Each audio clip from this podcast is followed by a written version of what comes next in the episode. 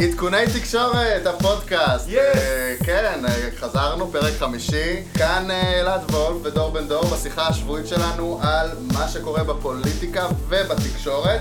והפעם האורחת שלנו מהתקשורת כמובן. כן, מהתקשורת. היא לא אחרת מעטרה גרמן, הכתבת הפוליטית של מקור ראשון. תודה רבה שאת. איתנו. גדול.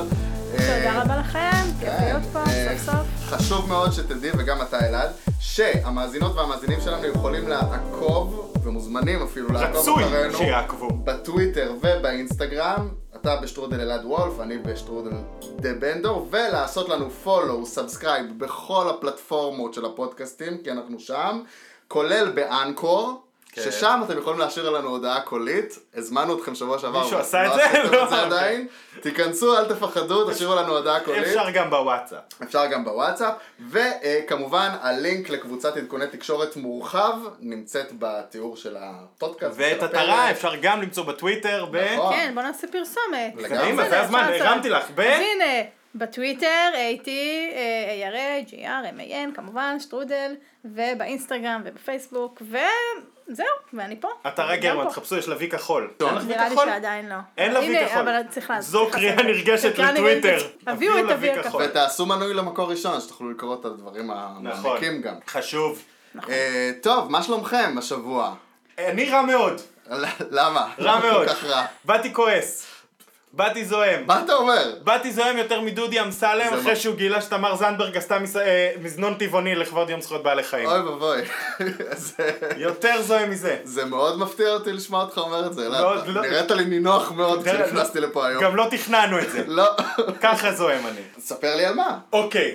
אני גולל לי בטוויטר, כן. ואני קורא ציוץ של עיתונאי בשם ברק רביד, שטוען ככה. הדובר עד לאחרונה של תמי זנדברג, תמי, כן? חברה שלו. חברה שלו, כן. חברה שלו, לא, לא הקטנה. לא חברת הכנסת כן, תמר. תמי, מחלטר בערוץ 20 ויוצא להגנת נתניהו. שים לב, יוצא להגנת נתניהו. אתה יצאת להגנת נתניהו, בערוץ 20. כן, כן. למה? כי אני חשבתי שה fact checking הוא החלטה לא נכונה של כלי התקשורת. ה fact checking שעשו לנאום נתניהו השבוע ב-12, 13 וידיעות. אני יוצא להגנת נתניהו. עכשיו, שים, שים את הקטע, והמאזינים ישפטו אם בקטע אני יוצא להגנת אה, נתניהו. זה. ובאופן מסוים, כן? אני חושב שיש מקום להעמיד פוליטיקאים על טעויותיהם. אני חושב שיש מקום אה, לחשוף איפה שיקרו ואיפה לא שיקרו.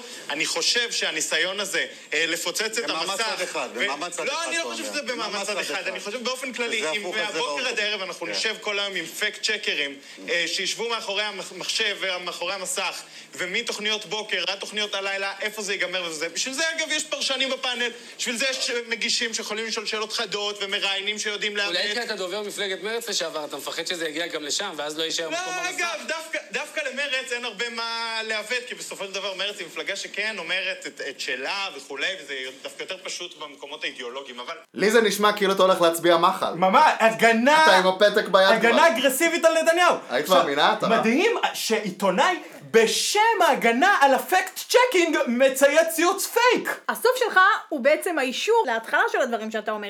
אם לא היה את הסוף על מרץ, אוקיי, נגיד ניחא.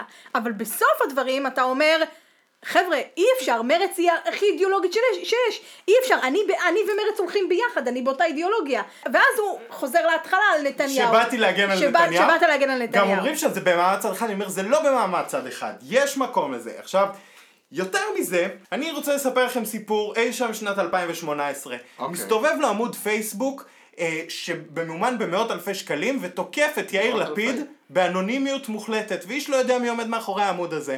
אוקיי. יום אחד, מעניין אותי איך זה קשור, אין לי מושג.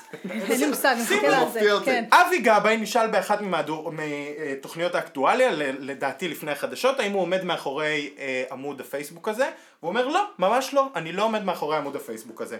חושפת כמה ימים מאוחר יותר דפנה ליאל, שמי שמממן את עמוד הפייסבוק הזה, זה לא אחר מאשר אבי גבאי. נתפס בשקר. בשידור. כן. הנושא הזה מגיע לגלי צה"ל, פולו-אפ לכתבה של אה, דפנה ליאל, יושבים ישי שנר, ברק רביד ודפנה ליאל, שים לב מה תגובתו של ברק רביד לשקרים של פוליטיקאים. מה שאני לא מבין זה את, הזעם, הזעם הקדוש הזה, של כאילו פוליטיקה זה, זה אה, כן, אה, אה, משחק שח או חוג מקרמה או אה, קונצרט של הפילהרמונית. זה לא מפעל פוליטיקה נקניקיות. פוליטיקה זה לא, עסק מלוכלך, עסק. מלוכלך. עסק מלוכלך, מה אתם רוצים? פוליטיקה, מותר לשקר! ברור. יפה מאוד. יאללה, טוב, checking, יש לכם מה להגיד על זה? כי לדעתי כבר השמענו. א', באופן כללי, אני לא רואה בזה איזושהי בעיה. בסוף יש אה, ראש ממשלה שאומר משהו, ויש עובדות. ומאוד יכול להיות שלפעמים הם לא בדיוק אה, אה, עונות אח, אחד לאחד, בוא נגיד את זה ככה. אגב, לא רק ראש ממשלה. בסדר? בפוליטיקה, בכנסת, יש הרבה מאוד פוליטיקאים אבל זאת בדיוק הטענה שלי. כן, בסוף- אבל שעושים בזה, שעושים בזה שימוש, אבל, מתוכניות- אבל זה תפקידם. כן, אבל מהבוקר עד הערב יש תוכניות אקטואליה. ובסוף, הטענה שלי, בסוף יושב חבר כנסת בפאנל, ואחרי זה בצהריים בתוכנית אה, בשלוש, ואחרי זה בלפני החדשות, ואחרי זה בחדשות הלילה. והשאלה, מת, מתי נגמר ה fact checking, והאם אנחנו מתחילים להשתעבד ל, ל, לעובדות שצפות על המסך, במקום למראיינים ומגישים ש, שבאים מוכנים לראיון ומאמתים את הפוליטיקאי. תראה, fact checking זה משהו שהיה קיים הרבה שנים בפוליטיק, ב-CNN. בפוליטיקה האמריקאית ובתקשורת האמריקאית, והם הם היו, הם נאלצו לשכלל את זה בעידן טראמפ, כי באמת היה, הייתה כמות אה, חסרת תקדים. של שקרים ושל אה, דברים שהוא אומר בצורה רשמית כנשיא ארצות הברית, והם פשוט אין להם בסיס במציאות, ומישהו היה צריך להגיד את זה. אז אה, עשו את זה בדרכים מסוימות בניו יורק טיימס וב-CNN וב-MSNBC והקימו דסק והקימו פן וחותכים לסגמנט של כמה דקות במהדורה כאילו אחרי שהנשיא מדבר כדי להסביר את השקרים העיקריים אפילו כי עם טראמפ זה היית גומר את התוכנית בכל מקרה, אני חושב שיש לזה מקום בארץ, איך שעשו את זה מי השבוע... שעושה את זה נפלא זה גיא זוהר. איך שעשו את זה, נכון אגב. גיא זוהר עושה את זה נפלא. בכאן 11. מצוין. בונה את האייטמים כמו שצריך, מראש מסביר, מראה עם כל אה, הסינקים. אבל הוא גם לא לוקח משפט אחד ומשפט אחד, יש פה ממש תיאוריה ו... נכון, ו- והמשרוקית ומוכיח בגלובס. את זה, וזה אחד, אגב, כן, וזה זה וחשוב. תהליך. יש פרויקטים חשובים. חשובים. אני חושב שהשבוע זה פשוט נעשה בצורה קצת לרכב על הטרנד הזה של כאילו ש... אה, יש איזה טרנד כזה בתקשורת סתם, בארצות הברית. אמריקניזציה. והאמריקניזציה של התקשורת, וזה זה סוג שהיה כזה טריק יח"צ זול. כן, יחצני. אבל אני נורא מזכירה התלהבו לכם- מאיך שזה היה כאילו גם בתקשורת וגם בטוויטר במערכת בחירות עכשיו בארצות הברית, אז בואו נעתיק את זה. אבל אני מזכירה לכם שאנחנו ב-2020, ואנשים מוצפים במידע בכל הפלטפורמות שיש, בכמויות מטורפות, וכשבן אדם צופה בטלוויזיה ושומע משהו, אחרי זה לא ילך ויתחיל ויחזור אחורה להודעות דוברות ולפוסטים בפייסבוק, האם באמת ראש הממשלה שאומר ככה, פתאום זה, זה מתאים למה ש... ל, ל, ל, ל, לבאמת לסיטואציה שקרתה. אז אתה יכול להגיד, אני רוצה לתת למאזינים ול, ולצופים, אה, יש להם מספיק אה, כוח שיפוט ש, שידעו לבד. ומצד שני, זה לא, הם לא יעשו את זה בסוף. הם לא יעשו את זה, אנשים עצלנים, יושבים בבית, רואים, צופים בטלוויזיה, אגב, לא בטוח עד כמה זה מעניין אותם בכלל, לא, ה- אבל ב- אני אומר, העובדות הזה. בגלל זה יש מקום למראיין לשאול שאלה. אבל ראש הממשלה, אבל, לאמת אבל, אותו, אבל ראש הממשלה. בהצהרה. יפה, ופה אני רוצה אגב להגיע לדבר הבא. fact checking באמת מוצדק, כשזה מול הצהרה בלי שאלות יפה, לתקשורת. ולכן על זה אני כאן רוצה היו להגיד, שאלות לתקשורת. ועל זה אני רוצה להגיד, זאת עוד טעות של מהדורות החדשות בעיניי, מסיבת עיתונאים שאינה אה, מסיבת עיתונאים, כלומר שהיא הצהרה. בלבד ואין בה שאלות, לא לא ראויה אותה. לשידור. לא. תשדרו אותה ערוכה אחרי זה, ואם יש שקרים אל תשדרו אותה. אני אגיד לך מה הייתה לי- מה הייתה הבעיה שלי. לשדר ולעשות fact checking תוך כדי זה, לא זה ב fact עיוות. checking. אל תשדרו. זה גם לשתף פעולה כאילו עם, הפ... עם הניצול של הפוליטיקאים את כל ההצהרה דרמטית, שמונה. בערב, זה וזה וזה, וגם אחר כך כאילו לבוא עם ה fact checking ה... גם כן, הצהרות מיוחדות, גם זה. הצהרה מיוחדת, גם לא זה מילה ראיתי שצריכה fact לצאת checking מהלקסיקון. להצהרה של גנץ. ו- אז זהו, זה, זה מה שמעצבן. ערב לפני אם יש גם, fact זה לא checking, ש- תעשה, אין בעיה. אתה עושה fact checking? אוקיי. נתניהו לא היחיד פה שמשתמש בתעמולה פוליטית אה, לקמפיינים שלו, וגם אה, בני גנץ עושה את זה אה, לא מעט, בטח ובטח יאיר לפיד. אז אם לא, אתה כבר אגב, עושה על מישהו, גם, אתה תעשה את גם זה כולם. כשנפתלי בנט יושב ואומר לא קורונה, לא מעניין, לא צריך להתעסק בזה, אז עכשיו אתה תשב ותעשה fact checking, לא. בנט. הצביע על הסיפוח למרות שהוא אמר שהוא לא מתעסק בסיפוח, אבל שהגיעה הצבעה על בית המשפט של סמוטריץ' שהוא הצביע בעד, ונו באמת, זה, כן. זה סתם, זה כבר נהיה, אז בשביל זה יש מראיין וישאל אותו, אז למה חברי לא, הסיעה גם צריך שלך... אבל להבדיל בין fact checking לבין לא. אה, לחשוף את הצביעות של מישהו. אבל פה, אז פה מראיין יכול לבוא ולהגיד לו, אז תגיד למה בכל זאת חברי המפלגה שלך ממשיכים להביא כך וכך וכך, תאמת אותו עם זה. נכון. בשביל לא להקפיץ על המסך, סתם, עצלנות.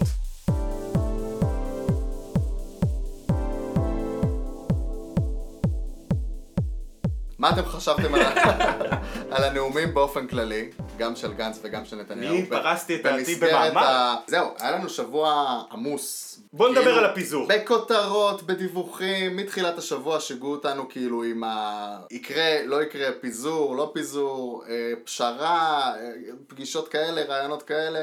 מה, בוא נעשה סדר, מה אמיתי, מה לא אמיתי. בוא נגיד מה קרה בכלל. יאללה, לא עטרה, זה מעניין? שלך. וואו. הכתבת הפוליטית. בוא נ... בכלל מה קרה? זאת אומרת, היה אה, הרבה מאוד זמן שאלה האם האולטימטום הזה של, של אה, בני גנץ, של כחול לבן, להצביע בעד אה, פיזור הכנסת בקריאה טרומית, צריך להגיד, יש עוד שלוש קריאות עד שזה יעבור באופן סופי, האם זה באמת יקרה או שזה בכלל לא יקרה? ואז באו האוזר והנדל והיו הראשונים ואמרו אנחנו נצביע בעד. ואז באו אה, איציק שמולי ועמיר פרץ והיו אחרי זה ואמרו אנחנו גם נצביע בעד.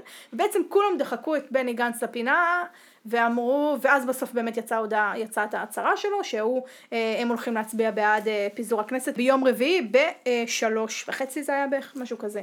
והיה את נאום אה, לא עבדו עליי, עבדו עליכם, שזה באמת לדעתי... לא שיקרו של- עליי, שיקרו של עליכם. גנץ, שזה באמת לדעתי הקמפיין הכי גרוע שאתה יכול לעשות, כשאתה מנסה לרכוש מחדש את אמונם של כן. מצביעיך. אה, נשמה, רק אתה שיקרת, ממש, היו תמרורי אזהרה מהבהבים, כולם אמרו לך, על מי שאמר read my אותך." lips, אני לא יושב עם נתניהו, ואז הוא אומר לא שיקרו עליי, שיקרו עליכם, אדוני, בוא. בוא.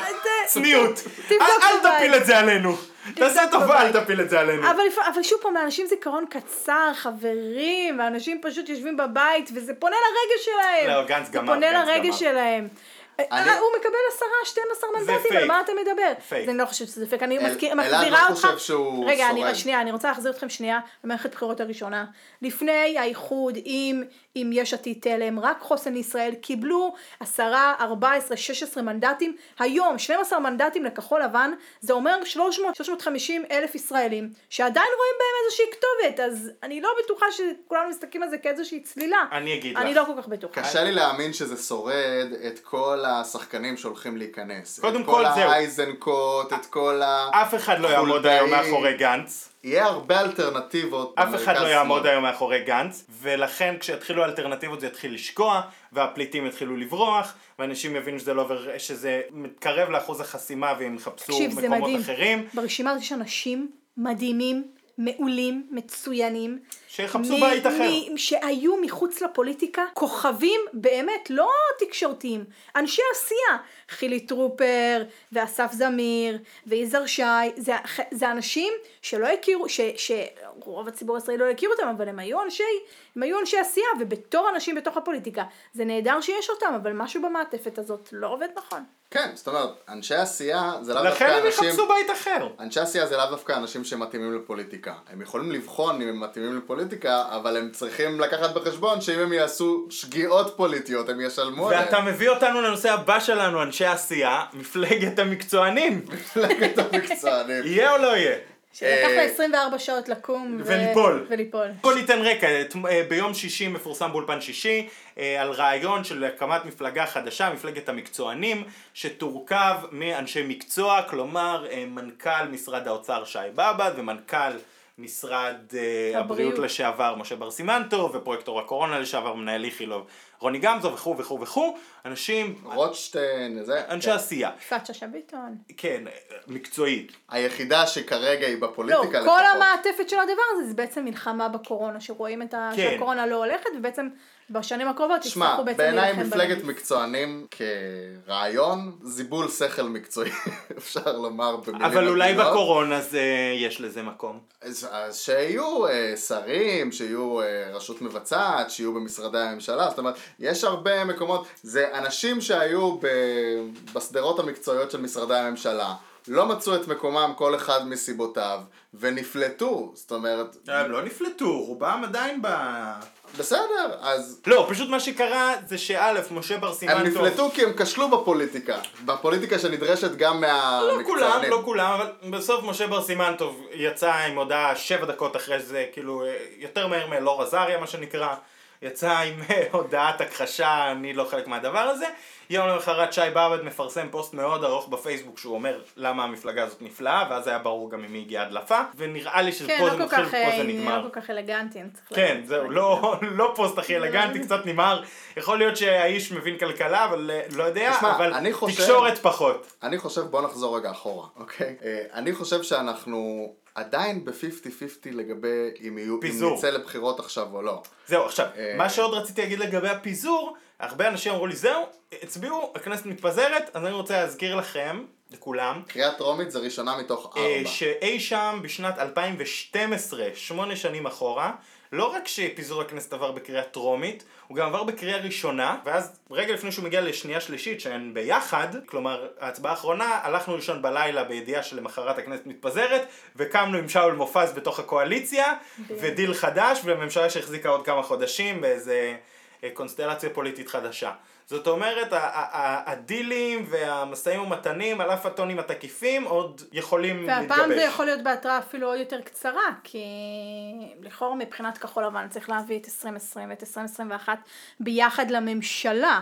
זה עוד לא אומר שהם צריכים לעבור בקריאה שנייה ושלישית. בכנסת. עכשיו, בכנסת, בדיוק. אז זאת אומרת, אז גם אם זה יעבור בממשלה, הקרב בין התקציב. הקרב האמיתי, תקציב, אז שני התקציבים, הקרב האמיתי באמת יהיה אחרי זה במסדרונות של, אה, של הכנסת ובמשכן, ולא, זאת אומרת, זה יהיה איזשהו, אתה יודע, מין פאוס כזה של אוויר לנשימה לקראת המלחמה האמיתית. אז במה זה אה, תלוי אם. מתפזרים או לא? אז בואו נראה בכלל מה קרה לנו, אז, אז אני חוזרת שנייה ליום, ליום רביעי, כן? זה כבר קמו פה מפלגות והמרכז ושמאל ופתאום מלא אנשים כן. ו- ו- וכזה פתאום מלא... ב-48 פתאום- שעות מאז שכאילו רק הצביעו על. הטרומית, כבר קרו כל כך הרבה סחרור, ממש אנחנו- הכניסו את אנחנו המערכת כבר כאילו לסחרור. בתוך בחירות, כאילו ממש כבר אוכלת הבחירות. אז חברים, רגע, עוד לא לנשום, הבחירות, עוד אין בכלל תאריך. לנשום, כן, עוד חולדאי אין- לנשום. עוד אין בכלל תאריך, זה יכול להיות גם אם לא בעוד חודש, בעוד שלושה חודשים, בעוד חצי שנה. חברים, רגע.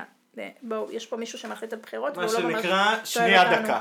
כן, שנייה דקה. כן. אז רק אם אנחנו חוזרים ליום רביעי, אז באמת מאוד יכול להיות שזה היה סוג של רמז למה שאנחנו רואים, אבל זה עוד לא הייתה אה, החלטה ברורה, וזה היו לי שלוש תובנות מ- מיום, מיום רביעי הזה. הראשונה היא שהליכוד לא הגיבו, פשוט היו באיזשהו מין, אה, המשמעת הקואליציונית לא נשברה, אנחנו עדיין עובדים עם כחול לבן, אנחנו כמובן נצביע נגד החוקים שאמורים לעלות שבוע הבא, כן? לא נעלה את כל המאזינים על ה... לא, נ- נגיד שהם מתכוונים להביא שני חוקים, אה, התכוונו להביא שלושה, אחד הם לא מצליחים, חוק פונדקאות ו... חוק הם ניסו השוויון. להריץ כל מיני ספינים לגבי התקציב. חבילת חוקים, ממש חבילת חוקים כזאתי. ל- לא, זה על כחול לבן את מדברת. כן, כן. כן. הם רצו להביא חבילת חוקים, לדחוק את הליכוד לפינה ובעצם לאיים עליהם עם אבל כמה כחול חוקים. לבן הצליחו לסכל את זה בעצמם עם הנדל והאוזר, בלי כן, שהליכוד לא ינסו עלה. בכלל לסתר. שום חוק לא עלה. כן. מה שנקרא גוש מדהים. כחול לבן סיכל את ה- אגב, את הפיגוע צריך- של עצמו. צריך, צריך להגיד גם שכל השבוע הזה התחיל עם האסקלציה הזאת של הדברים, עם ההסלמה של, ה, של הטונים, ועם זה שגנץ פתאום תומך בהצעה של לפיד, שכאילו הוא, לפיד מנסה להביא כל שבוע כבר כמה זמן, ועד עכשיו הוא לא הלך עם זה, בגלל שוועדת הצוללות, ועדת הבדיקה של גנץ, על תחילת השבוע קרסה, כשמנדלבליט ביקש לחכות איתה, וגנץ אמר, טוב, לא היה לו ברירה, אם מנדלבליט לא מבקש... דיברנו על זה שבוע שעבר? לא, זה היה ביום ראשון. אה, אוקיי. אנחנו הקלטנו במוצא שעבר, וביום. ראשון בבוקר זה כבר קרס כל העניין הזה. אז הם מחפשים, הם חיפשו משהו חדש, והדבר החדש היחיד שהם יכלו לעשות, זה ללכת עם, עם הקריאה הטרומית הזאת. בעיניי זה, זה מה שקרה, זאת אומרת, זה מה שהצית את, ה- את ה... כן, אבל הזה. הם רצו שיהיה להם איומים. בסוף הם נשארו עם אה, אפס חוקים. אפס איומים. אפס חוקים ואפס איומים. ו... כרגיל. כן, כרגיל, וזה בעיניי, זה המשחק, וזה כל כך, השבוע זה כל כך ביטא את כל המשמעות של כחול לבן, שבאמת הם כל הזמן אומרים, למה אתם באים אלינו, באים אלינו הכתבים, למה אתם באים אלינו בהאשמות? למה אתם כל הזמן טוענים נגדנו? למה אתם כל הזמן כותבים עלינו? למה אתם לא באים ומפנים אצבע, אצבע מאשימה לליכוד, שהיא זו שהבטיחה את, ה, את התקציב הזה? ואז מסתבר, נגמר השבוע הזה, ואתה פשוט אומר, מרים את הידיים, הם לא רואים, אבל אני פשוט מרימה את הידיים, ואומרת, יש לי תשובה להיות שלא?" לשאלה הזאת ששאלו אותך, למ, למה אתם מדווחים רק עלינו ולא מדווחים על הליכוד?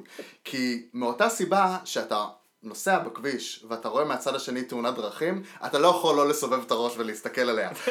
כחול לבן וגנץ זה תאונת דרכים שקורית ברצף על הטלוויזיה שלנו, בטוויטר שלנו, ברדיו שלנו, ועדיין כל אני יום, חוזרת וקשה לנו ואומרת לא, שהם לא עומדים להסתכל על עליה. 12 מנדטים. אני כל הזמן אחזור ויגיד את זה, שכנראה יש אנשים שעדיין מאמינים יש גם סקרים של הכושל הזה. 7-8. אני אגיד את זה כמו. אנשים שאוהבים במבה אוסם כאילו, ובמבה שוש. יש אנשים. שאוהבים שוש, הם תמיד יוכלו... סתם. לדוגמה, במיוחד על אצלנו על במגזר הדתי. סתם, סתם לדו, עוד דוגמה על זה שזה נותן תאונת דרכים, מעבר לזה שהם משחקים את המשחק בחירות מול הליכוד ממש גרוע, סתם, אמצע שבוע ישיבת סיעה, ריב של עומר ינקלביץ' עם האגף השמאלי, עם אה, אסף זמיר. של, עם אסף זמיר ומיקי חיימוביץ' בכחול לבן בישיבת סיעה, הכל מודלף על, בכלל על אה, אה, הסדרת ההתיישבות הצעירה. ועל זה, זה נושא מאוד מעניין אגב, ומאוד נושא קריטי. מעניין שאולי אנחנו ניגע בו אחר כך ב... בימין. ב- שאולי אנחנו. ניגע בו מתישהו. כשנדבר על הימין. מתישהו. כן. לא, היום, עכשיו, ממש עוד מעט. נורא מעניין אותנו מה קורה בהתיישבות, שתדעי. אבל למה דבר כזה צריך לצאת החוצה בכלל? זאת אומרת, מתוך, מתוך כחול לבן. זה תאונת דרכים. אני אגיד לכם את אה, דעתי על אה, מצב, וזה נראה לי בזה נסיים על כחול לבן, למה חפרנו את החיים על המפלגה כל כך לא רלוונטית הזאת שלא תתקיים בבחירות הבאות. אף אחד לא יזכור, יהיה פה... אני מוכנה זה- להתערב זה איתך, פודקאסט טיבי. אני ארכיוני. מוכן להתערב איתך גם. אני מוכנה להתערב איתך. פתחנו זה, התערבות עכשיו. זה פודקאסט ארכיוני, כי אנחנו נוכל לספר לילדים שלנו עוד עשר שנים שהייתה מפלגה כזאת, כחול לבן. זה לא לילדים. ולהשמיע להם. זה, זה עוד שנייה מת. תקשיב, זה על ערש דווי. אני מאמין שהסיבה היחידה שהדבר הזה קיים בסקרים היא הסיבה הבאה. אנשים עדיין בתפיסה שלהם, אנחנו חיים כל היום את הפוליטיקה ומה גנץ אמר ומה גנץ עשה ומה ביבי וזה. אנשים לא כל כך בעניינים. הם מבחינתם, הם הצביעו פעם קודמת כחול לבן, זה גנץ נגד נתניהו על ראשות הממשלה, התקשורת עדיין ממסגרת את זה, גנץ עדיין מקבל את המעמד שלו. ולכן אנשים אומרים, שואלים אותם בסקר מה תצביע, הם אומרים כחול לבן, גנץ, כאילו, בזה. ברגע שתתחיל מערכת הבחירות, ויהיה ברור מי מתמודד מול רש... על ראשות הממשלה, או לפחות איך מחולקים הגושים, ויהיה ברור שאף אחד במחנה הזה כבר לא מוכן לעמוד מאחורי גנץ. לא איזנקוט, לא אם ירוץ, לא יעלון, לא חולדאי, לא לפיד. אז בסיטואציה כזאתי, ברור שהדבר הזה יבואו שחקנים חדשים והדבר הזה ייעלם כי אין אנשים שהם תומכים אוטומט כחול לבן זה עדיין המותג שאנשים זוכרים אותו מהבחירות האחרונות וזה יצלול וברגע שזה יצלול על- ברגע שזה יגיע לשישה, חמישה מנדטים יציב, כבר לא תהיה שום לגיטימציה להצביע לזה. אין סיבה היום להצביע למפלגה בראשות גנץ. כן, ואז או שזה ייבלע במסגרת. אחרת. וגם אנשים יבינו, גם אנשים בתוך כחול לבן יבינו את זה, והם התחילו לברוח. ניסנקורן יכול להסתיים אצל חולדאי, ועומר הם ינקלביץ' לא יודע. יכולים אבל ככה לדלג בלי חשבון? בתור, כאלה, בזמן? מערכת בחירות, כן, הם יכולים. נגמר, ברגע שמתפזרת הכנסת, מתפזרות ולכן הדבר הזה פשוט. יתפוגג וייעלם, ואם לא השתכנעת מהתיאוריה שלי, אז ההתערבות החלה, תבחרי על מה. היה לך עוד תובנות אבל שרצית להגיד על... אה, אמרת שלוש? נכון, ואז- אמרתי שלוש, התחלתי בראשונה על זה. שהליכוד בעצם לא שבו את זה, והם מאוד הבליגו על, ה- על, ה- על כל הפיזור הכנסת הזאת, אנחנו בדרך כלל שומעים את התגובות החריפות שלהם, הפעם כלום, ראש הממשלה, זה אנחנו... היה תגובות נגד חלושות בחירות, כאלה, כן, הוציאו הודעה בסדר, לתקשורת. כן, תגובות לא- כלליות נגד בחירות. בדיוק, לא העט. פוצצו, לא פוצצו את הזה. הסיבה היא לדעתי מאוד ברורה. כחול לבן התחילו במסע הזה שהם רוצים לפזר את הכנסת, אוקיי, שיפזרו את הכנסת, אנחנו לא נכנסים לתוך הקרב הזה, לתוך העימות הזה. ניצחון טכני בבליין כן, גיים. ממש. ממש טכני. אמ, הדבר השני זה שוועדת הכנסת אמורה להתכנס ביום שני בשביל להחליט האם בכלל החוק הזה, חוק פיזור הכנסת, הולך לדון בוועדת חוקה או בוועדת הכנסת. חוקה נשלט על ידי ליכוד, כנסת נשלט על ידי, כחול לבן. בדיוק, משהו כזה, אה, על ידי יעקב אשר מיהדות התורה, שזה בעצם תכלס הליכוד. כן, אה, גוש ליכוד. גוש ליכוד בדיוק, אבל, אה, אה, ואז אי אפשר להעלות על זה להצבעה בכלל בשבוע הבא, זאת אומרת, וגם הם מתכננים להעלות את החוקים שלהם בשבוע הבא. זאת אומרת, בשבוע הקרוב אנחנו בכלל לא נראה את פיזור הכנסת. זה יכול להיות רק בשבוע שלאחר מכן. בשבוע 23 שלאחר זה יכול מכן- להיות. בדיוק, בשבוע שלאחר מכן. אנחנו כבר, הוא כבר לא... פיזור אוטומטי. בדיוק, הוא כבר לא יוצא לחוקק את החוק מעצמו, כי אז הוא פותח מלחמה מול הליכוד, שבעצם רוצים את הבחירות במאי, יוני, והם רוצים את הבחירות עכשיו. אני חושב שהמלחמה הזאת כבר נפתחה. לא, היא לא נפתחה, ואני אסביר לך. זאת גם... אומרת, כל המלחמה השבוע בעיניי הייתה יותר על התאריך של הבחירות מאשר לא. על האם יהיו בחירות. לא, לא, כי בחירות יהיו בטוח. לא, אבל תקשיב, מה שהתרה אמרה עכשיו הוא מאוד רלוונטי, ואני אסביר לך למה. כל מה שאתה אומרת. הוא- הכל רלוונטי, אבל צריכה מבחינת... לבוא כל יום, מה יום. זה למחמוד ולא לאחר. לא, זהו, הכרעה, אתם לא מבינים. בכל מקרה... מאחרת כרונית, אני מקווה שהבחירות לא יעברו. מה קורה? אם הכנסת מתפזרת אוטומטית בגלל התקציב ב-23 בדצמבר ולא בחוק פיזור הכנסת, הבחירות הן 90 יום מיום הפיזור, כלומר 23 במרץ, בטון לא נתון לשינוי. כן. ואם זה עובר בחוק פיזור הכנסת, אפשר לשחק עם זה אפשר. לשחק עם זה חמישה חודשים קדימה. כן. זאת אומרת שאם הם מפזרים את הכנסת, הם יכולים לקבוע בחירות במאי, והם יכולים לקבוע בחירות במרץ. אבל, למה זה בכל זאת לא רלוונטי, ואני אסתור את עצמי, כי נתניהו רוצה הכי רחוק שאפשר. אתה ו- לא סותר את עצמך, אתה סותר את בני גנץ, זה בדיוק המלכוד של גנץ. נכון. אתה מקדם את, את פיזור הכנסת, מצד שני אתה לא רוצה לחוקק את החוק, אתה מצד רוצה, שני עדיף לך פיזור אוטומטי. כי נתניהו רוצה הכי רחוק, והכי רחוק נשלט על ידי הפיזור. דווקא האוטומטי זה הכי קרוב. הם כאילו, יש פה החלפת תפקידים... משוגעת. משוגעת ולא... גנץ כאילו... שנגד בחירות הצביע בעד, ונתניהו כל- שרוצה בחירות הצביע נגדם. כל צד עושה את המהלך שכביכול הצד השני היה אמור לעשות. עכשיו, למה כחול לבן זאת עוד פעם התנהלות פשוט הזויה שלהם?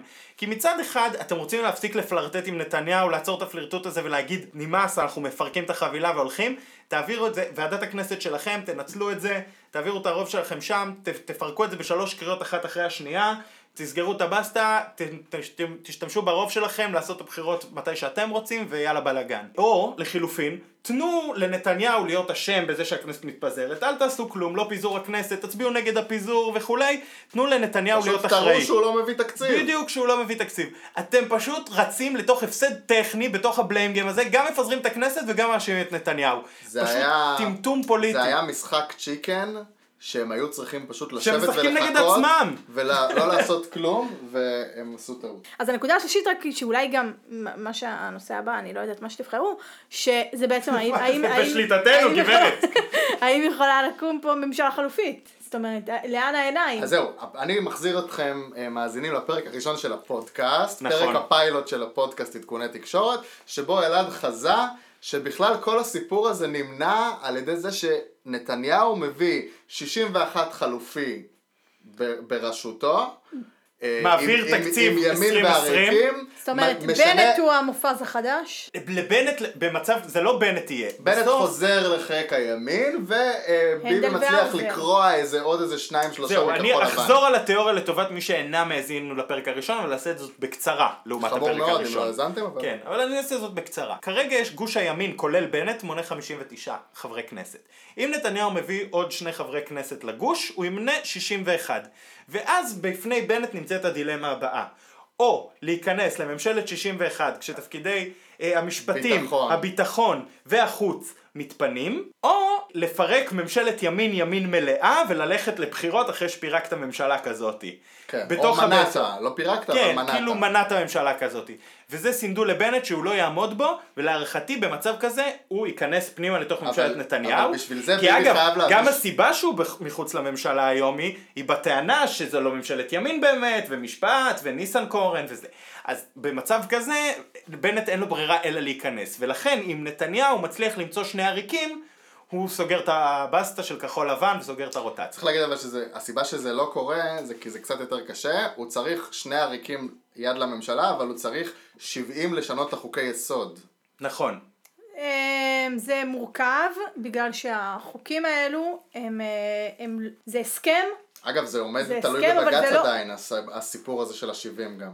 נכון, נכון, ומאוד יכול להיות שהם יבטלו את זה, וזה גם יעזור לנתניהו בהקשר. הזה, בהפוך על הפוך, כן? תקשיב, אני חושבת שאם אה, יצליחו להרכיב, יצליחו, הוא יצליח להביא את זה, זה קצת קשה, כי נפתלי כבר הצהיר כמה פעמים שהוא לא ייתן יד לממשלה הרעה הזאת, וכולי, אה, אתה אומר, לממשלה הרעה אתה אומר. זאת לא תהיה הממשלה הרעה הזאת, זאת תהיה. ממשלה רעה אולי אחרת, אבל זה לא משנה, זה, זה, הוא כבר אמר כמה פעמים שהם לא יצטרפו, שהם לא יצטרפו, אז זה, זה קצת, אה, את בתור, דווקא אגב, את הפרשנות שלך הכי מעניינת בנושא הזה, דווקא בתור כתבת פוליטית של כאילו מקור ראשון, המגזר הציוני דתי, הבייס של בנט.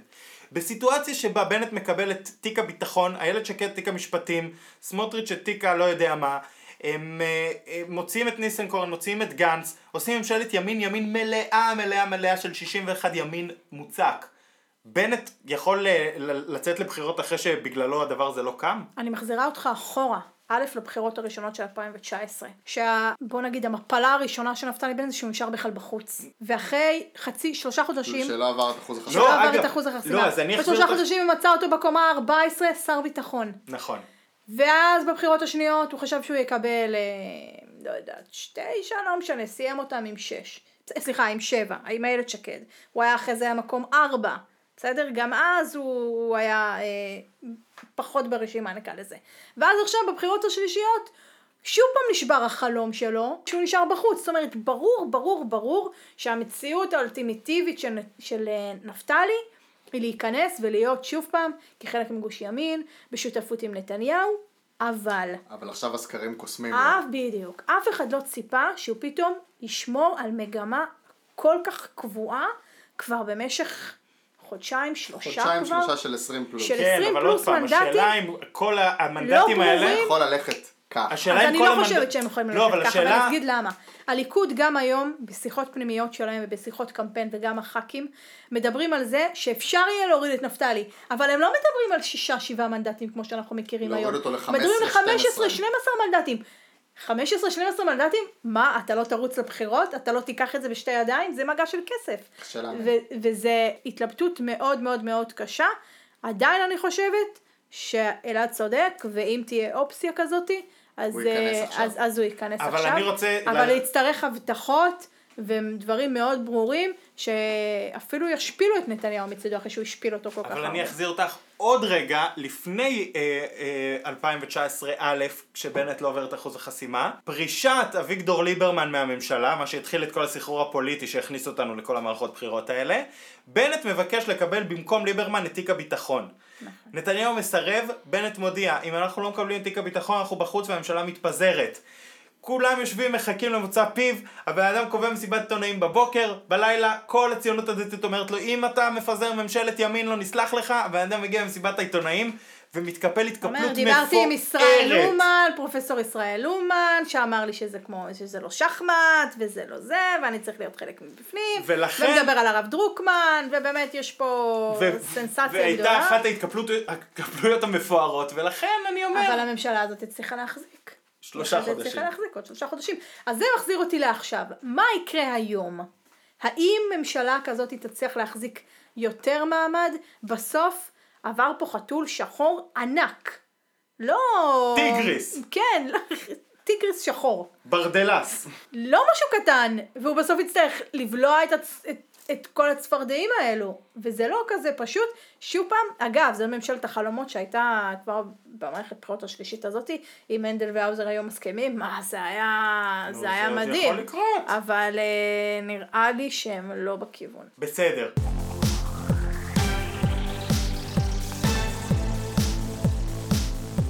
אה, אה, ונפתח אה, המרוץ לנשיאות המדינה. זה מעניין. והוא נפתח עם יורם גאון, שהוציא מהארון, בזה שהוא הודיע, הוא הודיע ביום רביעי בבוקר שהוא, אה, שהוא רוצה לרוץ, וזה הוציא מהארון את עמיר פרץ, שפחד שכל הטרנד ילך לכיוון יורם גאון, אז הוא אמר, אה, אני גם מכריז, למרות שבדיוק לפני שנה אה, הוא סיפר לנו שלא, והוא לא ירוץ ולא זה. with my lips, בוא נשמע. 2.0. לא יושב עם נתניהו, לא אהיה נשיא המדינה. מתי זה היה? לפני... אה, זה היה. בוועידת המשפיעים של ערוץ 12. בסיבוב אה, בחירות 2019 ב'. ב', כלומר בעודו יו"ר העבודה גשר, נשאל בפאנל ועידת המשפיעים של חדשות 12, האם אתה, האם יש דיל שבו אתה אה, תומך בנתניהו, נכנס לממשלה שלו, ובתמורה אה, מתכוון להתמודד ל... ומתכוון לקבל תמיכה לנשיאות. עמיר פרץ אומר את המשפט הבא, אין דיל, נתניהו לא יהיה ראש ממשלה, ואני לא אהיה נשיא. רוצה לומר, אני מתכוון להישאר במפלגת העבודה שנים ארוכות, מהרגע שאני יו"ר שלה, לא מתכוון להתמודד לנשיאות, ברור, וכמובן. כמובן שלא יושב בממשלת נתניהו. אך טבעי שלאחר כניסתו לממשלת נתניהו מתמודד לנשיאות. אז אני אחזיר אותך בדיוק, גם לממשל, גם ל- ל-read my lips, 2.0, לא יושב עם נתניהו, לא יהיה נשיא המדינה.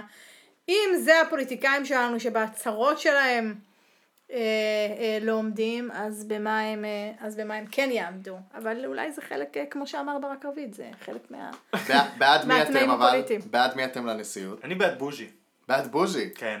אני, אני רוצה להגיד משהו. אבל אולי כן. צריך, לך תדע, אולי מישהו ישלם לי, ואז אני... את בעד ביטול הנשיאות? אני רוצה להגיד משהו, לא, אל תגזים, זה מוסד חשוב, אני לא, מי שם, מי, מי כמוני, אצלנו בציונות הדתית, זה, אנחנו שומרים על ממלכתיים, ממלכתים, לגמרי. כמו שהם אומרים, אנחנו לא, אנחנו מבחינתנו זה, אוקיי. אבל אני רוצה להגיד משהו, במערכת הפוליטית היא מאוד צפוף, צפוף בצמרת. יש המון המון המון אנשים. זה משחרר לחץ שמישהו עובר למיסים. וכשמי, וכדי, ולכן, כל הדמויות האלו, אה, יורם גאון, ומרים פרץ, ומי יש לנו, והרב לאו, כל מיני דמויות שהם לא חלק מהמערכת הפוליטית היום, לצערי הרב. בוז'י לא. למה בוז'י לא? כי בוז'י היום הוא יו"ר, אה, אה, הוא יו"ר הסוכנות. היהודית. אז מאוד יכול להיות ששטייניץ או יולי אדלשטיין יעברו לתפקיד הזה, אז בעצם הם גם לכאורה מפנים, אה, אה, זאת אומרת, יהיה פה איזשהו פוליטי. משחק תפקידים. משתמשים בזה כעוד כיסא כדי לשחרר לחץ תפקידים. בדיוק, לכן כל מי ביו"ר. שהוא לא... כמו אה, השגריר לאו"ם או השגריר כן, לארצות אז הברית. כשאני רואה, כשאני רואה, כשאני רואה סקר בערוץ 12, ש-44% רוצים מרים פרץ, זה באמת מחמם, מחמם את הלב. אבל ה- ה- הסיכויים שדבר כזה יקרה הם באמת מאוד מאוד נמוכים, לא בגלל שהיא היא- היא אישה ראויה ומדהימה ובאמת אין, אין, אין לי מילים לאור ול, ולכוח שהיא נותנת באנשים, באזרח, באזרחי מדינת ישראל, בטח בתקופה הזאתי, אבל במציאות הפוליטית אין לזה שום התכנות, כי שוב פעם אתה צריך שיהיה לך מקום בפוליטיקה. וביבי? וביבי זאת שאלה טובה. התפקיד הזה הוא כל כך משמעותי, שבאמת היחיד שיכול להיכנס אליו, זה אני, אני לא רוצה להגיד ראש הממשלה נתניהו, כן? כי זה לדעתי עוד מוקדם מדי בשבילו. אבל את חושבת שזה רעיון טוב. אבל אני חושבת שזה רעיון מצוין. לא, אני, אני אגיד, התיאוריה... לא, את חושבת שזה רעיון טוב כדרך להימנע מענייני המשפט וכלא אני וזה? חושבת שזה זאת אומרת, ירגיע- כפשרה לסוגיית השחיתות של נתניהו? בוא נגיד ש... שזה ירגיע מאוד את המערכת הפוליטית ואת הציבוריות הישראלית, אבל הוא ל- יישאר בחיים לראש שלנו. הממשלה, בדיוק, לראש הממשלה שייבחר, יהיה מאוד מאוד קשה עם נשיא המדינה שייקח לעצמו, כפי שאנחנו מכירים, יכול לקחת לעצמו סמכויות, פתאום להיות אחראי על משרד כן. החוץ, להיות אחראי על משרד התפוצות, כל מיני דברים שהם, ל- ל- לשים אותם תחת אה, אה, אמתחתו מה שנקרא. זה אופציה, מדברים בלשכת נתניהו על אופציה כזאת? כי הוא... לא מדברים בלשכת נתניהו על הדבר הזה, אבל אתה יודע איפה כן מדברים על זה? בלשכת. גנץ. בלש... בנשיאות המדינה, בבית הנשיא. בריבלין. וזה, אצל, בבית הנשיא. וזה משהו שצריך לדעת שהוא נמצא, נמצא על הפרק, אבל עוד משהו שמדברים עליו, שמאוד יכול להיות, וזה גם קשור לבחירות, שהדעה הרווחת היא שהכנסת הנוכחית לא תהיה זאת בכלל שתבחר את נשיא המדינה. בדיוק.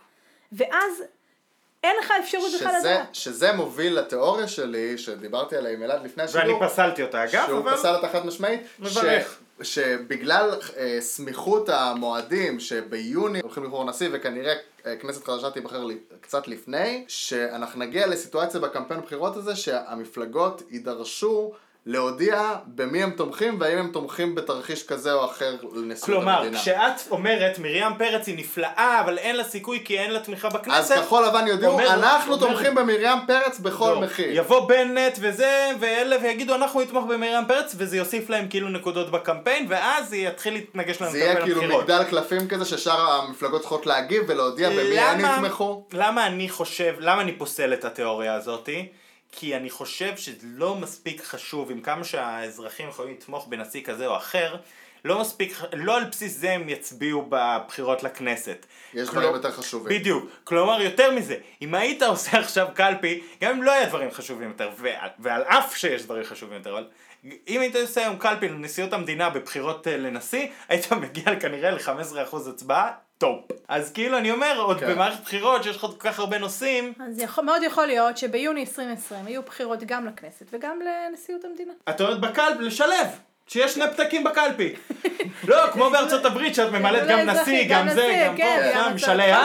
עם. מאוד יכול להיות שזה מה שיקרה, עוד אף רעיון, לא, עוד, הבאת רעיון. עוד לא נדחו פה בחירות אה, לנשיאות המדינה. לא, אבל אם כבר בג"ץ האזרחים יתחיל. הולכים לקלפי, יאללה, אהלן לא, וסהלן.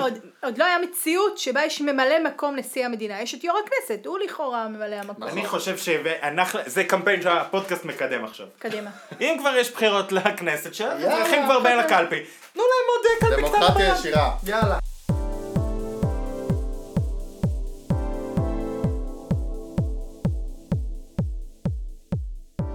טוב, אז uh, הנושא המרכזי שרצינו לדבר עליו זה מה קורה בקצוות האידיאולוגיים של או. המערכת הפוליטית. ועל כן יש לנו פה את עטרה גרמן שלפני האורחת שהייתה המושלמת. כתבת פוליטית של הזה. מקור ראשון, עוד הייתה כתבת הפוליטית של אתר סרוגים. שהוא הכי...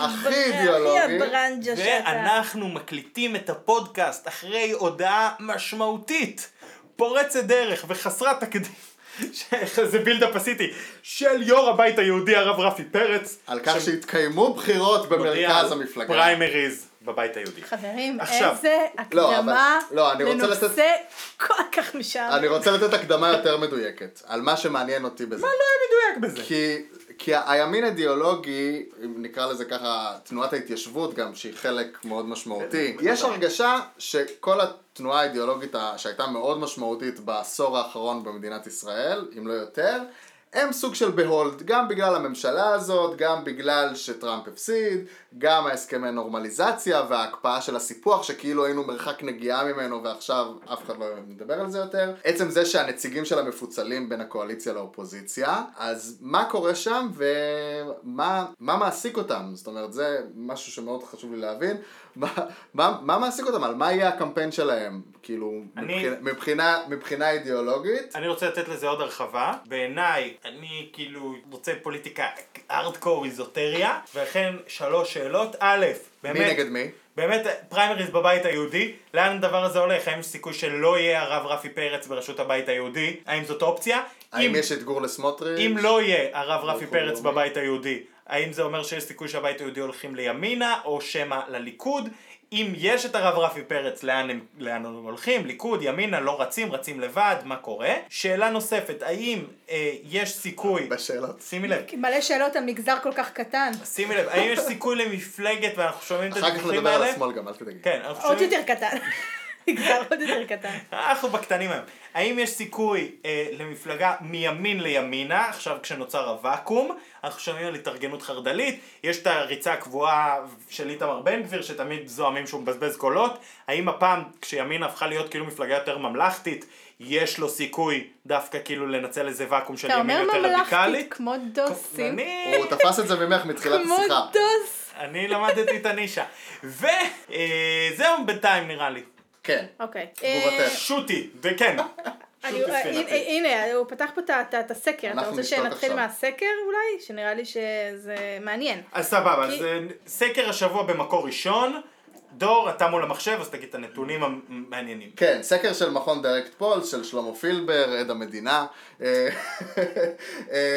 אז זו שאלה מעניינת, האם ראש הממשלה נתניהו מוציא לפועל את השקפת העולם הימנית?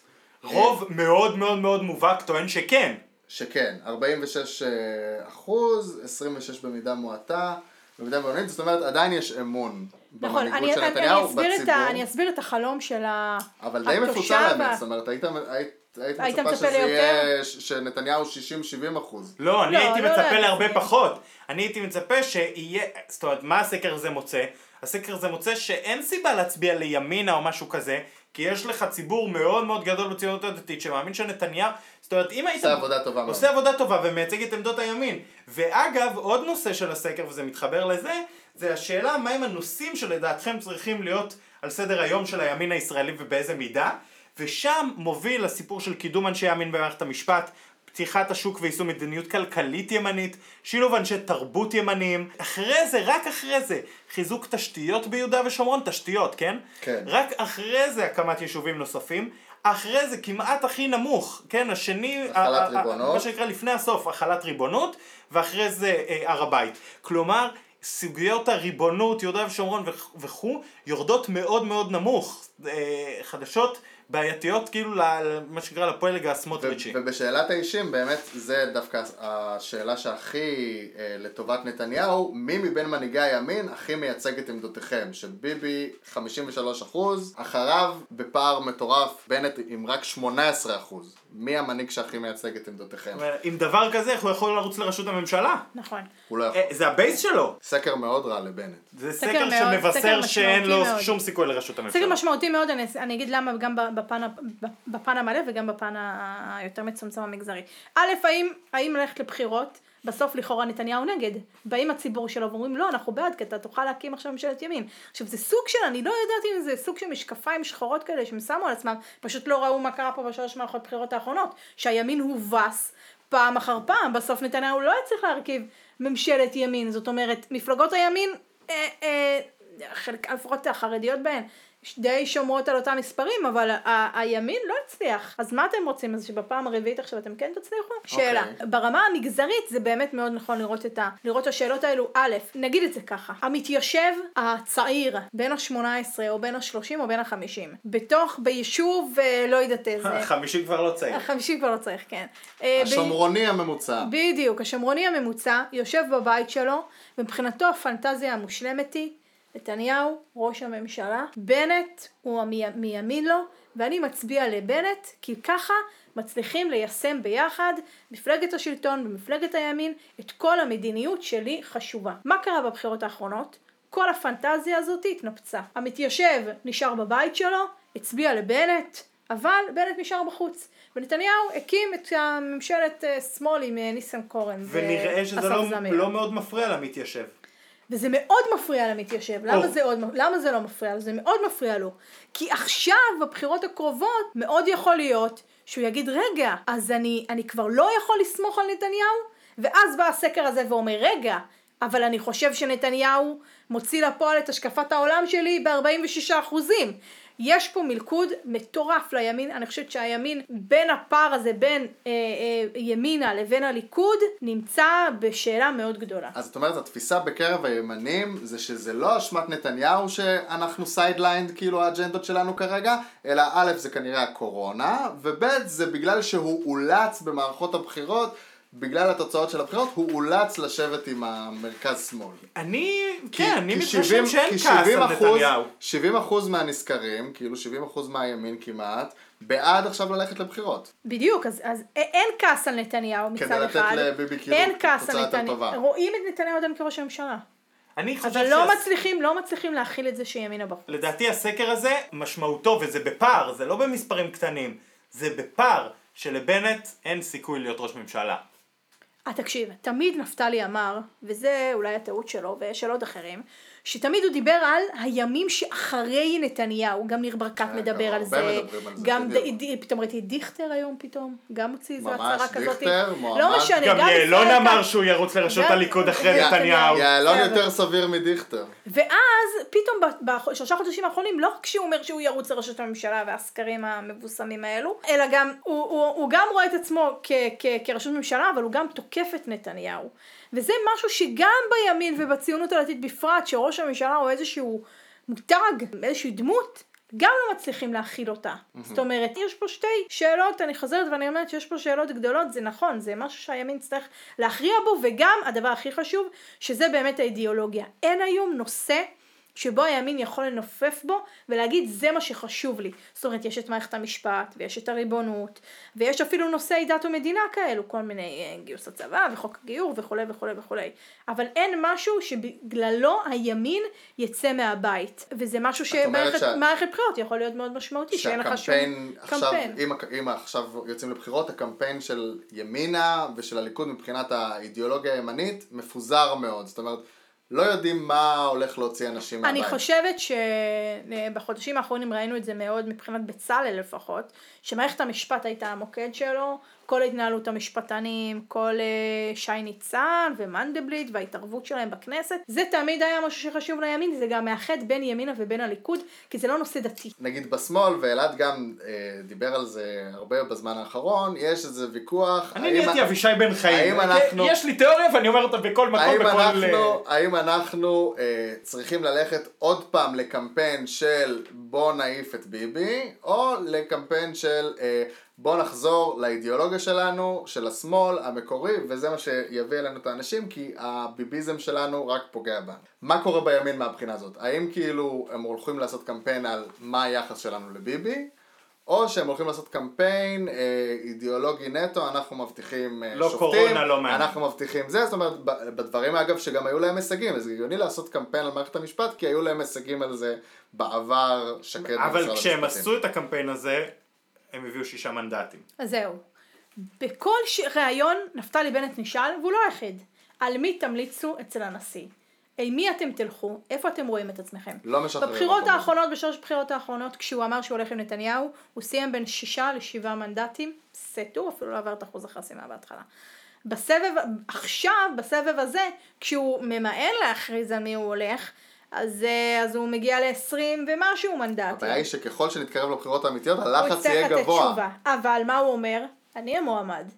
אני המועמד לראשות הממשלה. אבל הוא ימליצו כבר אומר עליי. את זה? ימליצו עליי. ואז, כן, בטח. הוא לא יצא הכרזה, הוא לא עשה מסיבת עיתונאים, אבל ברור, כן, הוא כן. אומר את זה. אם לא הוא אומר את זה, אז אה, בצלאל ואיילת ומתן כהנא עכשיו, ואופיר יש קרב בימין. יש קרב בימין. אני, רק רוצה לסיים את זה, ואז ב- בסוף בסוף בסוף הנקודה האחרונה היא, האם כשאתה תבוא לבית הנשיא, אתה צריך לבוא עם שם, לא משנה מי, ליברמן, לפיד, נפתלי, אתה צריך לבוא עם שם אחד. אתה יכול להחליט שאתה לא בוחר, אבל זה לא כל כך עובר בפוליטיקה. אז את מי הוא יגיד? אז את מי נפתלי יגיד? את לפיד? את ליברמן? את הם עצמו. יגידו נפתלי? אוקיי.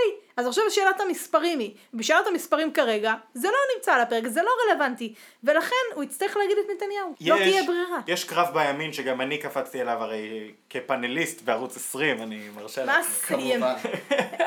לא, יש שאלה, עמיחי עטלי פרסם על זה מאמר בידיעות והתחיל דיון סביב זה. זה היה לא להגן על נתניהו רק. האם בנט, בדיוק, האם בנט צריך אה, להודיע שהוא לא תומך בנתניהו, האם זה יעשה לו את הקמפיין או יגמור לו את הקמפיין. ועטלי כתב שמה שבנט צריך לעשות בסיבוב הזה זה להודיע שהוא לא אה, יתמוך בנתניהו. ואני רוצה להגיד לך, אבל נדון, נשמע את דעתך, אני רוצה להגיד לך שלדעתי עטלי צודק ובנט צריך להודיע הפעם אני תומך בעצמי, בלבד, נקודה. אמליץ על נפתלי בנט, נקודה. ולמה? נתניהו לעולם לא יישאל, אוקיי, ונניח ובנט יהיה עם יותר זה, אתה תמליץ עליו, הרי ברור שנתניהו מעולם לא יגיד שהוא ימליץ על מישהו אחר. כי מועמד לראשות הממשלה ממליץ רק על עצמו. ובנט צריך להחליט אם הפעם זאת, זאת הפעם שלו, שבה הוא לא ממליץ על נתניהו, לא ממליץ על אף אחד אחר, רץ ראש בקיר וזאת הפעם כן. שלו, והוא רץ בהתאבדות על זה, או שלא. אם הוא מחליט שזאת לא הפעם שלו, שימליץ על נתניהו, יסיים 6, 7, 8, 9 עוד פעם. אבל הרוב אם הוא רוב מחליט, הימין לא רוצה. אם הוא מחליט שהוא ראש הממשלה, אסור לו בשום אופן להגיד שבקונסטלציה כלשהי בעולם הוא ימליץ על נתניהו. בוא נספר לך איך זה התחיל בכלל. מתן כהנא, היה לו ראיון ביום ראשון בבוקר בגלי צה"ל. כן. הוא חשב לעצמו ואמר, בוא נפריח בלון, בוא נראה איך הוא מתקבל. קם בבוקר ואמר בריאיון, אני חושב שנפתלי הוא האיש שהכי מתאים להיות ראש הממשלה. ואז כמובן פושים וזה, לה לה לה לה לה. אחרי זה הצטרפה אליו איילת שקד. אחרי זה הצטרף אליו גם בצלאל סמוטריץ'. וגם אופיר סופר וכולי, ואז בשלב האחרון האחרון, שגם עוד לא הגיע בהכרזה הגדולה שלו, נפתלי אמר, אני... לא עוסק אה, בזה. אני, כן, לא עוסק בזה. כשיגיע היום אני אראה ויחליט וזה, אני חושב שנתניהו לא יכול להיות יותר ראש הממשלה וכולי. בסוף בסוף, זה גם מה שאמרתי מקודם, יש פה איזשהו מלכוד למצביע הדתי השומרוני שנמצא בבית שלו. ובמלכוד הזה, נפתלי לא עושה לו חיים קלים. הוא לא עושה לו חיים קלים. הוא אומר, אני באמת, אני, הוא באמת חושב, אני באמת חושבת שהוא יכריז על ראשות הממשלה, אבל הוא לא בשל. למה הוא לא בשל? וזה, וזאת לא עמדה שהיא פופולרית, נגיד את זה, נקרא לזה בימין, כי נפתלי היה סוג של מושיע ב-2008. ב-2008. ב-13. ומחכים לקאמבק, מחכים לקאמבק שלו. ועכשיו כשהוא אבל מגיע לא כראש ל-20... ממשלה. גם כראש ממשלה. יש אה, אה, רצון בטח לזה שיש בימין? רצון, ראש- ב- בוודאי, ראש הממשלה הדתי הראשון מהמגזר, מה זה mm. אתה משהו כאיש שלא, שמאל לא היית רוצה מה זה ראש לא היו ממשלה? מברכים עליו? שמאלני?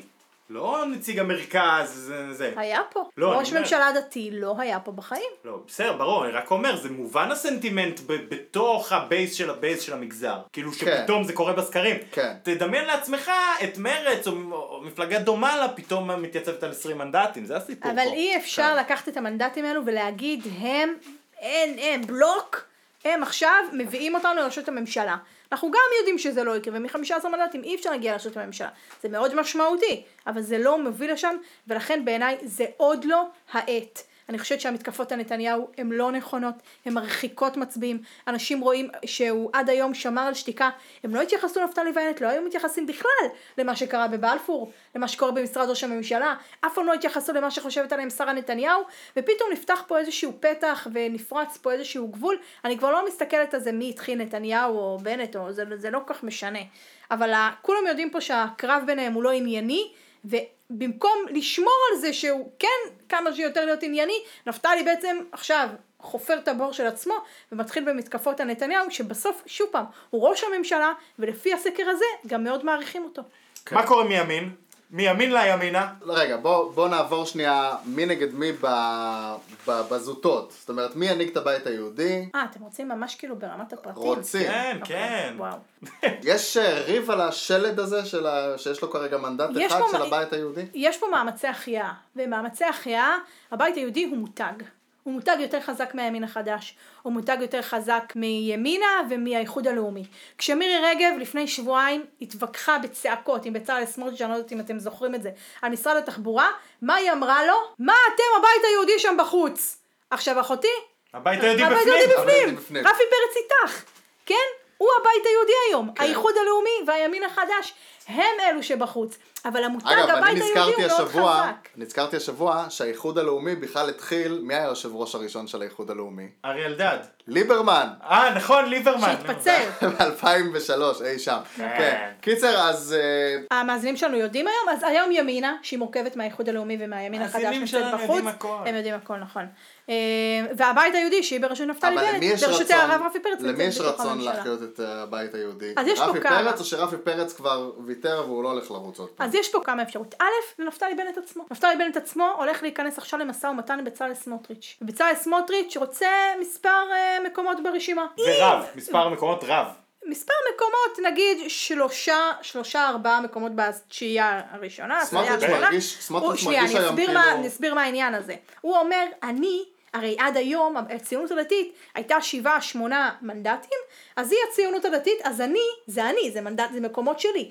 מהעשירייה הראשונה, מהעשירייה השנייה והשלישית והלאה, זה כבר לא מקומות שלי, אז שם אני אקבל שלושה, שניים, שלושה מקומות פחות, אבל בעשירייה הראשונה זה המקומות שלי, איך אתה לא תיתן לי אותם? אבל ברור שנפתלי בנט כי הוא- יודע שזה כי הוא אומר יבוא על בעצם, חשבון אתה המקומות האחרים. מתמרכז, אז אני עכשיו זה הציונות הדתית. לא, לא, הוא אומר, בסופו של דבר ה base, השבעה, השמונה, תשעה מנדטים הראשונים, זה base ציונות דתית, זה שלי. של סמוטריץ'. מה שאתה תביא מעבר, זה זה שלך. שלך.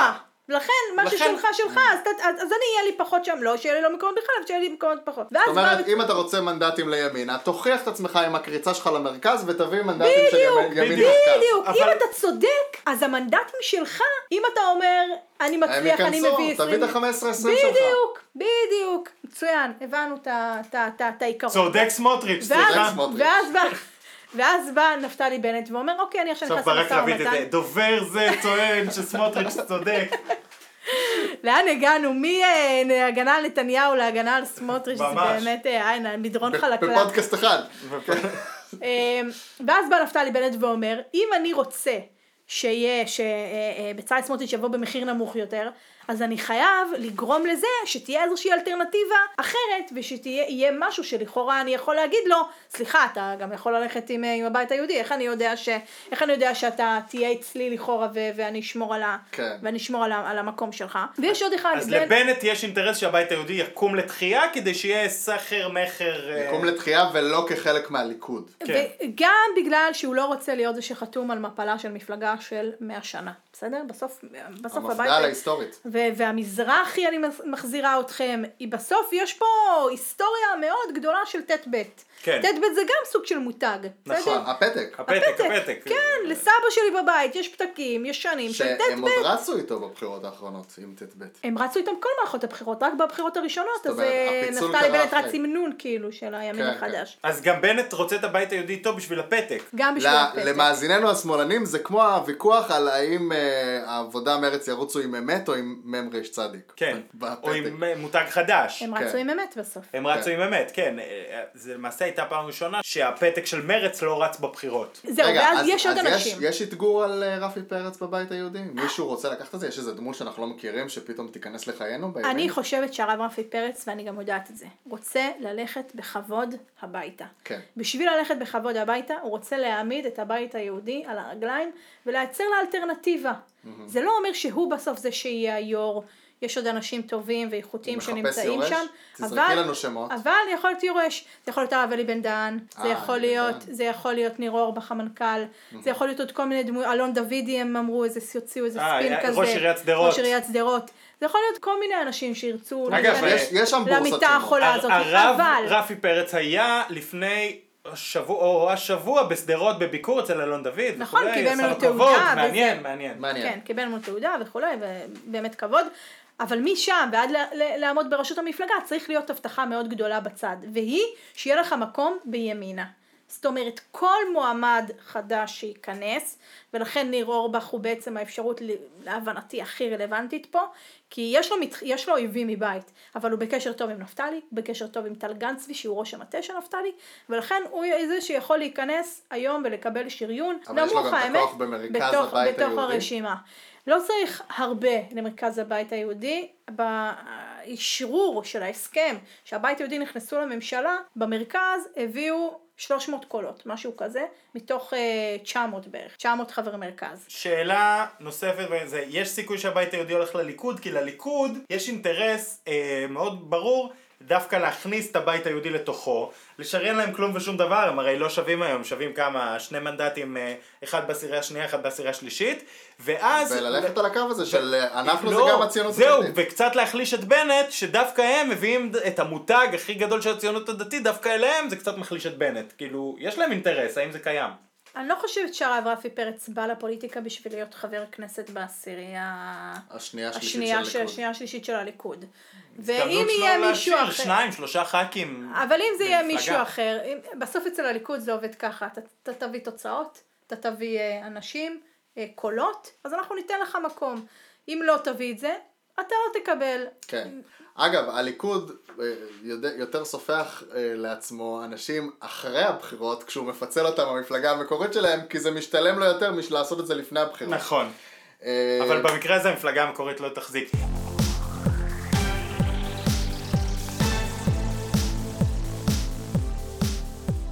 אתם רוצים לדבר זריז על השמאל? פרסמת אה, השבוע פרופיל מעמיק על יאיר גולן, אז רצינו לשמוע על זה קצת. ולציין שהזמנו את יאיר גולן השבוע לפודקאסט. כל שבוע. כבכל שבוע. אתם מזמינים את יאיר גולן לפודקאסט אנחנו? מזמינים אותו קבוע במטרה מאוד פשוטה. מוזר שהוא לא מגיע אליך. לנהל שיח אמיתי על כאילו השמאל לאן. כי לי ולא, באופן, וגם לדור, אה, שיותר בעמדה שלי, יש שיח מאוד אמיתי על השמאל לאן. יש לו איזה תזה שאני מאוד לא מסכים איתה, ואני חושב שזה יכול להיות שיח סופר מעניין לפודקאסט. מה הכיוון שהוא רוצה לקחת את השמאל, והאם זה נכון או ויש לא גם כל נכון. מיני נושאים אידיאולוגיים שאנחנו לא כל כך כן, מבינים מה העמדה שלו, לאיש, נשמח לדעת. לאיש יש, אה, הוא- הוא הוא עוף מעניין בשמאל, ואנחנו מזמינים אותו מדי שבוע, אבל הוא כל שבוע מסרב לבוא. כן, רק רציתי לצורך הפרוטוקול להגיד שגם השבוע הוא הוזמן וסירב. כן. בואי תספרי לנו כמה, מה, מה למדת השבוע על יאיר גולן. נכון, עשינו, תח... עשיתי עליו תחקיר מאוד מאוד מעניין, לדעתי משהו כמו שלושה שבועות, חודש, משהו כזה, עם הרבה מאוד אנשים שעבדו איתו, שהיו איתו, שהיו ככה מסביבו, כמה דברים, א', מאז אה, הצבא או רק מאז הפוליטיקה? גם בצבא, אבל לא הכנסנו את זה לכתבה, כי זה פחות היה, זה פחות היה רלוונטי, אבל אמרו שהוא היה חייל מאוד טוב, שהוא היה מצטיין, שהוא היה תמיד אה, מגבה את החיילים שלו, ואולי הדבר הכי חשוב, שבצבא הוא נתפס כאיש ימין מאוד, זאת אומרת מאוד לוחמני, פלסטין, כן, פלסטינים הם אה, לא החברים שלי, אני רואה בהם אה, פוטנציאל לאויב, פוטנציאל לאנשי טרור, וזה היה הקו. ופתאום בפוליטיקה אולי זה היה מאוד הפער, שאתה מוצא אותו במרץ, פתאום, לכאורה יש מישהו תחושה שהוא שחייב נקלע להיות לסיטואציה. בעמדות, אז זהו, לכאורה מישהו שצריך להיות בעמדות אה, שמאל רדיקליות. בסדר? כן? אפשר כן. להגיד את זה. אבל אז פתאום הוא לא רוצה לשבת עם פלסטינים, עם, עם הרשימה המשותפת, לא פלסטינים, עם הרשימה המשותפת בממשלת מיעוט, לא נתמך על ידם, כל מיני אידיאולוגיות שהן לא מחוברות למרץ. וזה מה שהתחדד מאוד בשבוע האחרון, גם מאמר נפלא של איריס לאל בהארץ, גם כל מיני פרופילים שעשו עליו אחרים, שבעצם, וגם פוסט בפייסבוק שהוא פרסם, שהוא לא כל ש, כך... שבו הוא הדגיש עוד פעם את זה שהוא בעד שמאל ציוני ויש במרץ גורמים שרוצים ללכת לשמאל יהודי ערבי וזה והכתבה לא של הכיוון ורטר, שלו. זה לא לא כיוון שלו, זה קולות שצריך להשתיק ולדכא, וזו משימתו, להשתיק ולדכא את הקולות האלה. תקשיב, זו אמירה קיצונית מאוד, זאת אומרת, אני, תארו לכם, בגלל שמרץ לא מספיק מעניינת את הציבור, זה נשאר בשקט, תארו לכם בכל מפלגה אחרת שחבר כנסת מהמפלגה אומר על קולות בתוך המפלגה שלו צריך להשתיק ולדכא אותם, זה אמירה קיצונית. כן. זאת אומרת, הוא, הוא מנסה איכשהו להתנתק עכשיו. ממרץ, גם, גם אה, אז מה הכעס שלנו? אתה יודע, כל הזמן לכתבה אני באתי ואמרתי, רגע, אז מה אני בעצם רוצה? להציג אותו, להגיד, מה, הוא איש ימין בסוף? מה, בסוף הוא... הוא, הוא הוא זאב לא- בעולו של הוא- כבש. הוא- הוא- אין לו מקום במרץ? בסוף הפרופיל שנוצר הוא שבאמת יש פה איזשהו בלבול זהויות. וזה או שאתה אתה מצד אחד במרץ, אבל מצד שני, אתה לא, אתה לא מחזיק בעמדות של מרץ. אז מה אתה עושה שם? התיאור- כאמור, נקלע לסיטואציה. התיאוריה שלי זהו, התיאוריה שלי פשוטה יותר. אני טוען, פשוט הוא נכנס עם אהוד ברק, יחד עם המחנה הדמוקרטי, הם בנו שם על לפחות עשרה מנדטים, ברק שם את עצמו במקום העשירי, לא מתוך כוונה להישאר בחוץ. כן. הם מילאו את כל העשירייה הראשונה באנשים שלהם. מרץ הייתה בסך הכל במקומות 1, 4, 5, כאילו, משהו כזה שמה. ואיכשהו יצא מצב שהיו רק חמישה מנדטים. ואז נכנסו שלושה של מרץ, ועוד שני פליטים, סתיו שפיר ויאיר גולן. ויאיר גולן מצא את עצמו בתוך מרץ. ולאחר מכן התפזרה הכנסת נורא מהר, והתחילו המשאים ומתנים, ויאיר גולן, לא בכחול לבן, לא ביש עתיד, לא בעבודה, הוא ניסה, אגב, היו דיווחים על זה שהוא ניסה להיכנס למפלגת העבודה. ניסה. להתפצל ממרץ, אבל לא הצליח למרץ אה, ולא. פרוצדורלית. אה, עטרה מפרסמת אה, בכתבה שלה שהוא פנה ליועץ המשפטי של הכנסת בבקשה להתפצל ממרץ ולהקים סיעה עצמאית והיועץ המשפטי לא אפשר לו. רצה, כל המטרה הייתה להשתמש במימון של הבחירות לטובתו, לטובת התנועה החדשה. כן, אבל היועץ המשפטי לא אפשר לו כי אמנם הוא שליש סיעה אבל צריך לפחות שניים כשליש סיעה. והוא לא הצליח, ולכן הוא פשוט מצא את עצמו בטעות במרץ. ועכשיו אנחנו לקראת עוד פעם בחירות, והוא צריך, אה, מה שנקרא, להישאר על הגלגל. ועל זה אנחנו נעמיק בשבוע הבא. טוב, אז נסיים. אז אה, תודה רבה לכם. יש! אלעד, עטרה, תודה רבה. דור. שבאת אלינו, תודה. תודה רבה לך. אלעד, אני מרגיל- צנוע. אני אני מרגיל לא אותו לסיפור, הנימוס. אני מרגיל אותו לסיפור הזה שכאילו כשאני... הוא זה מודל לי לא- ואני צריך להודות לו בחזרה. אה, אז אבל לא אני כזה צנוע. לא, הוא מודל לי כזה, תודה אלעד. בבקשה. למדתי, אני צריך להגיד דור, כי הוא לא יודה לעצמו. תודה לעצמך, דור. והכי חשוב, תודה למאזינים, תודה שאתם עוקבים אחרינו, תודה שאתם שומעים אותנו, תודה שאתם מגיבים, זה ארוך. תודה שאתם עושים follow, subscribe וכולי. אם לא- אתם לא עושים אז תעשו. ואם לא, כן. זהו, שיהיה לנו אה, שבוע מעניין. חג שמח. חג שמח. שנה טובה. שנה טובה. מלא אור, זה של Merry, אור. Merry כן. Christmas. Merry Christmas. כל אחד מה שהוא חוגג. תענוג להיות פה, תודה חברים. יש! ביי ביי.